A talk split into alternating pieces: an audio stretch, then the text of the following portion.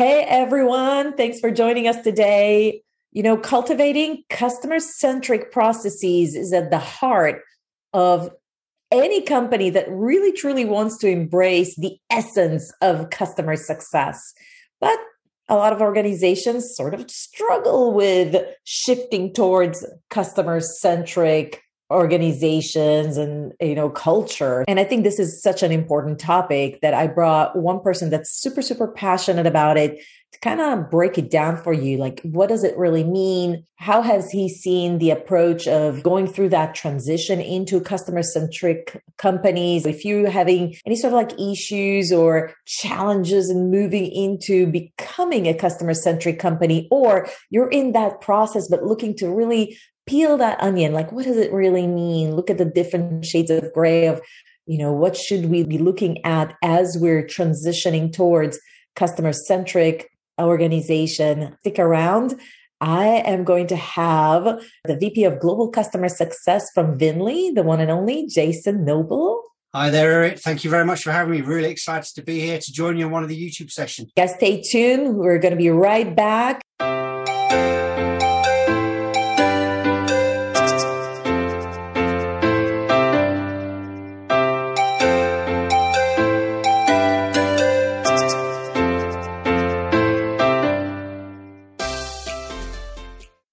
Jason, your accent, where are you from? My mum and dad originally from Yorkshire in the UK. I've lived my kind of the last 20 odd years in London. There might be a little bit of mixed accent, but I'm UK, kind of London, been here for years and love the place. And what's your best thing for you to do? Like, eh, what's your hobby or best way to spend your time? I love the world of technology, both in and outside of work. I, have been loving it for years. Ooh. So, kind of educating people on that, talking to my kids on that. A big fan of the outdoors. I love going on walks, kind of runner as well. I, I like long distance running. The, for those who are in London, what's your most favorite place to hike or run? I live in kind of West London. So we've got around here Richmond Park, Bushy Park. I mean, I, I live near a small one called Crane Park that's it's relatively small, but you it's as if you're not in London. It's incredible. Jason, you're not only global VP of customer success in the trenches, in customer success. What some other know you actually is from your podcast. Absolutely. I'm the founder, well, the co-founder of the Jason's Take On podcast, myself and Jason Whitehead, my counterpart in the US. It's three and a half years now we've been doing it. And we've had yourself on as a guest with us, which has been amazing. We've had some incredible customer focused conversations, just Jason and I on conversations, but all sorts of topics, not just on customer success, but on growth. We've had some incredible guests on with us as well. And we've got some great ones planned. Really excited. There's loads more coming. So, yeah, please keep an eye on for more podcast episodes. There's got a lot more in the planning as well. Many organizations ask themselves, how can they become more customer centric? Jason, you're the one proposed to have this topic. Maybe you could share, you know, why is this topic so important? Why did you pick that one to talk to me about it and kind of share it with our audience? It's really part of the essence as to what we're doing in customer success. And I think a lot of companies and individuals struggle with what it really means. We've seen probably over the last 20 years, there's been a big investment in technology and kind of technology businesses and services. And I think we've almost forgotten to focus on the customer. So what you're seeing now, and we're seeing this growing trend, which is really exciting, is businesses kind of coming back to saying, well, actually, are we thinking about the customer the right way? Are we really being customer centric? I don't think you'd ever get a business who outwardly said, well, look, we're not about the customer, but you're seeing this shift and we're seeing more and more focus being put on customers, customer success. You're seeing investment in customer success organizations and teams. And I think the key thing is that the reason that being customer centric is so important is not, not only the obvious that your customers stay loyal when they have good experiences with us and that when sales and product when we're delivering on our promises but also as our customers are changing and we're we're in a world now where change is so dynamic so fast that as our customers keep changing and evolving so too are the ways that we operationalize how we work with them mm. and how we support the customers. And I think for me, you're only really truly customer centric if you're observing that evolution and what's happening to your customer base. And you have to be very agile and nimble to respond to that. And I think one of the challenges we've had is there isn't really, and this might be controversial, but I don't think mm. there's ever really been a good definition of what being customer centric actually means. What, what does it really mean for us? For me, a business and a company is customer centric when it delivers ongoing and growing value to and for their customers. And I think that's really key. I really like that because it includes a reference to now and the long term. It talks about what it is, that the value and who it's for the customers, but it also allows us to think about our customers in really three different dimensions. One, our customers as you and I would know them, our team, our employees. And I love in customer success is the fact that we're about someone else's success, and that includes our team, but also our investors and our senior stakeholders. So I think that definition of customer centricity is really key. And that I think is one of the key things to start off. You know, it's still shocking to me every now and then, you know, I get a prospect in my, you know, consulting firm's pipeline and I talk to them and then sometimes I'm still shocked to see how companies are still very much not customer centric. What does it mean to you when a company is not customer centric? What are some of the symptoms that you're seeing? I think lots of companies are going on this transition. Some of the symptoms you see are that internally there might be different goals, different objectives that are almost counter to each other and opposing each other within the different teams. You see silos within organizations, teams not collaborating and working well. And again, I think in customer success, one of the roles as a customer success leader that you play is that facilitator. There's a huge horizontal role that we're playing in breaking down those silos. And, and you can see that in organizations where teams aren't talking to each other, teams are working independently. There isn't that collaboration. I think another key thing is where you've got perhaps a customer focused team. There's feedback coming in from customers, but that feedback is going into a black hole. It's not going anywhere. There's no interaction with product. There's no interaction with, with the technology team, the engineering team, and, and the customer facing team. So yes, we're listening or we're hearing what the customers are saying, but we're not really listening to it. So there's no real voice of the customer and that's not being represented back to the business. The other key challenge that you'll see is that when there are customers that come into the business that really we can't help them, they're the wrong type of customers. And we talk about kind of ideal fit customer profiles. And I think that again is a really, really it's a big symptom when you know when you see customers that are struggling. They're struggling getting value. They're struggling in interactions. They don't know what it is we're delivering. That symbolizes bad fit. You've seen that in many organizations. There may be problems with churn that are coming about through that product market fit. So i think there's some of the things that you can look out for. Can a company have a customer success organization and still not really be fully customer centric? A big yes. And I think the flip side is they don't have to have a customer success organizations to be customer centric. So mm. talking through your, your kind of first scenario, quite often when organizations bring in customer success, it's a reactive thing. There's a problem. We've got some issues with churn. We've got customers leaving. We've got problems with product. We've got support escalations and they bring in customer success to be reactive and fix problems. So initially there are some big challenges. So the customer success function is not helping define a mission, a vision, but fixing some specific issue. So in those instances, you might see a support organization, a, a management organization just be relabeled as customer success. So not really focused on that proactive thinking, that real engagement to drive value. So you can absolutely see it. I've seen it in multiple organizations, but quite often that's the place to start by building up your customer success team like that, there might be some issues. You then need to come in and start taking a shift, take the team through a transformation, build out a better team, better processes, different levels of engagement, you know, create a proper customer success function that drifts away or moves away from just being focused on being reactive. And I think that's important to see. I, I, said as well that on the flip side, I think you can have a customer centric organization without a customer success function. For me, customer success, it's not a team. It's a way of working. It's, it's a vision. It's how we work. Do I need a specific customer success team?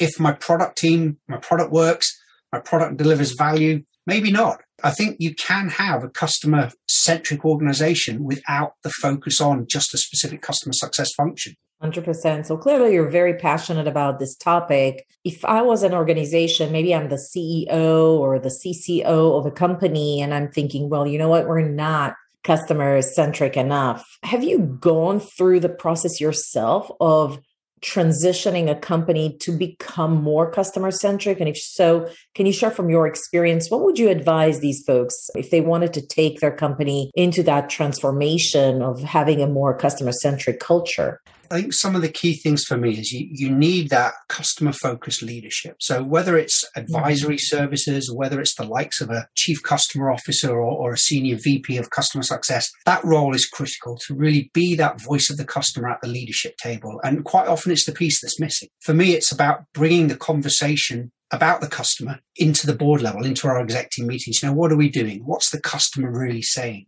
This is really important because it also helps, it helps the rest of the leadership team and even your CEO, your execs really understand what it means to have that customer centric mindset. And that, that is a change. So I think having the leadership there or having the buy-in that we need to make a change is critical. Bringing someone in that can really help define what a vision is, what do we need to do. And I think there are absolutely some things that you can do tactically to really start at that level and to really say, mm-hmm. well, what do we need to do? How do we make these changes? And I think for me, some of the really key things you can do are really build a voice of the customer program. You know, consistently listen to what our customers are really saying and empower your teams to do something with that. Don't, as I said earlier on, quite often that feedback goes into a black hole, but don't just hear what they're saying, but listen to it. Make decisions from it and allow your team to make decisions and empowered based on that that alignment there with getting your customers or your team to be empowered really helps align people to what the mission is we're trying to do. And I think that's really, really key. I think the other kind of tactical thing, it's tactical, but it's also strategic, is actually define what do we mean? What are we trying to do? What does customer success or customer vision mean for us? So define a customer focused mission, but make sure that your goals across the business are aligned. So make sure that sales, marketing, support, product, we're all focused on the right thing. You know, we're driving value for our customers, not focused on just leads or not just focused on certain technology coming in, get, get that alignment. And that takes some time to do. You need that collaboration. I think some of the key things that I've done as well is to start breaking down those silos within your business is start, start collaborating, set up regular conversations with mm-hmm. sales, with product, with technology that sounds really simple, but they might not be there. And whether mm. it's just a one on one regular cadence or you get the teams together and do kind of like a churn analysis, win loss, you know, with sales, product and service or, or customer success. What are some of the sales that we've won and not won, and why haven't we won them? Some of the challenges we've had on implementation and support and success. So really start sharing that, and then I think you can start bringing you bring the voice of the customer into every day to day meeting. You know, this is what the customer's saying. Listen to the feedback, but take action for it, and I think that's critical. Then some of the the other things you can do are really you can start looking at linking. How do you link compensation, kind of variable pay packages, to what the customer is saying? How do we bring the customer into that subject? That's that's really interesting. A lot harder to do, but something that I think is really, really key. It's not just about landing new business, but it's how do we compensate for customer lifetime value for bringing the right customers into the business? And I think the other thing you can start doing is you, as part of hiring processes, how do we make sure that we're bringing in really people that are customer focused, that we're hiring people that have got empathy skills. They understand this. They understand customer orientation and go through your own internal onboarding processes like a customer. You know, let's go through those same processes. One of the other really things that I think is really good to do is have people internally, whether it's your exec, even your CEO, but be a customer. Have somebody be the customer for a day. Go through your whole mm-hmm. processes go through support, go through sales. That can be a real eye opener. And there are organizations that I've seen been involved in where the CEOs do it. And it's a really powerful thing to do just to understand what is the experience. Is it what I think it is? You know, I've got a vision as to this is what our engagement with our customers like, but mm. is that what it's really like?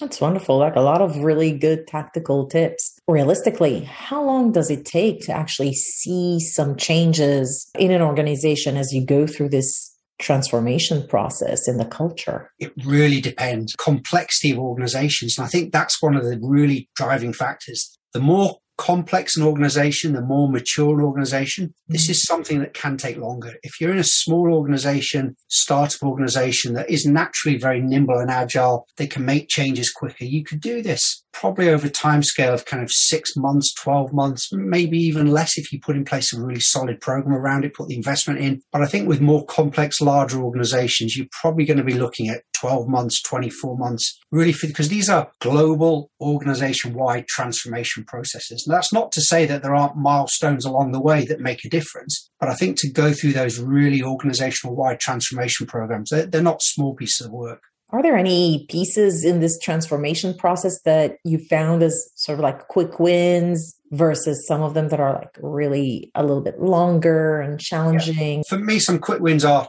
defining that mission. You know, what is our customer focused mission and the individual team goals? That can be a quick win. You need the buy-in from all the different teams, but that can be a quick win. The internal collaboration, I think if you do it well, that can be a quick win. There's nothing stopping anybody in an organization speaking to somebody else. And you want that to be commonplace. You want other team members to mm. do it. So that for me can be a real quick win as well. The other thing when you're looking at kind of role play and being a customer. That's something again that is something that I like to do whenever I join a new business, you know, be a customer. That's something you can do really quickly. So I think a lot of these things are more strategic, but there are absolutely something some things that are more tactical that can deliver value very quickly back. Well, obviously, the ideal scenario is that the CEO leads the vision for this initiative. But you said before somebody needs to actually operationalize it and put it into a roadmap and hold champions accountable who in the organization would work with the CEO to make this happen? I think for me, the ideal role is your chief customer officer. And I'm excited to see now that role over the last five to 10 years, we've seen a massive growth mm. in that role. I mean, it, oh, it, started off in the US, but we're beginning to see in Europe more and more placements in that role. So you've got someone at the exec level that is focused on your customer. You hit on a really key point there. The CEO, you cannot do this without the buy in from your CEO. And that's super, super critical. The buy in from your CEO to say, yes, we're making this change. This doesn't work unless you've got that. There's no, any chief customer officer, VP of customer success, you cannot succeed without that buy in. And not just buy in from your CEO, but from your CFO, your COO, the whole exec team. That's critical. But I think it is, it's someone at, at a VP or CCO level. That's where the change is needed. Someone that's got the, these changes are difficult. And I think you need to have very thick skin sometimes because they're not, sometimes it's really challenging. You've got to have some difficult conversations and there is a lot of pushback. So you need a lot of resilience. And for me, kind of having that resilience in this person is critical. But as I said earlier on, it's a, it's really a horizontal role. You're working across the whole business to break down silos. It is that, that chief customer officer,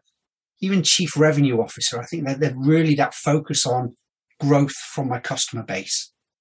Okay, so I went through this transformation process and gradually, you know, I get more and more milestones and this roadmap and this strategic plan that I outlined for the next 12 to 24 months and transforming the company's culture into a more customer centric one.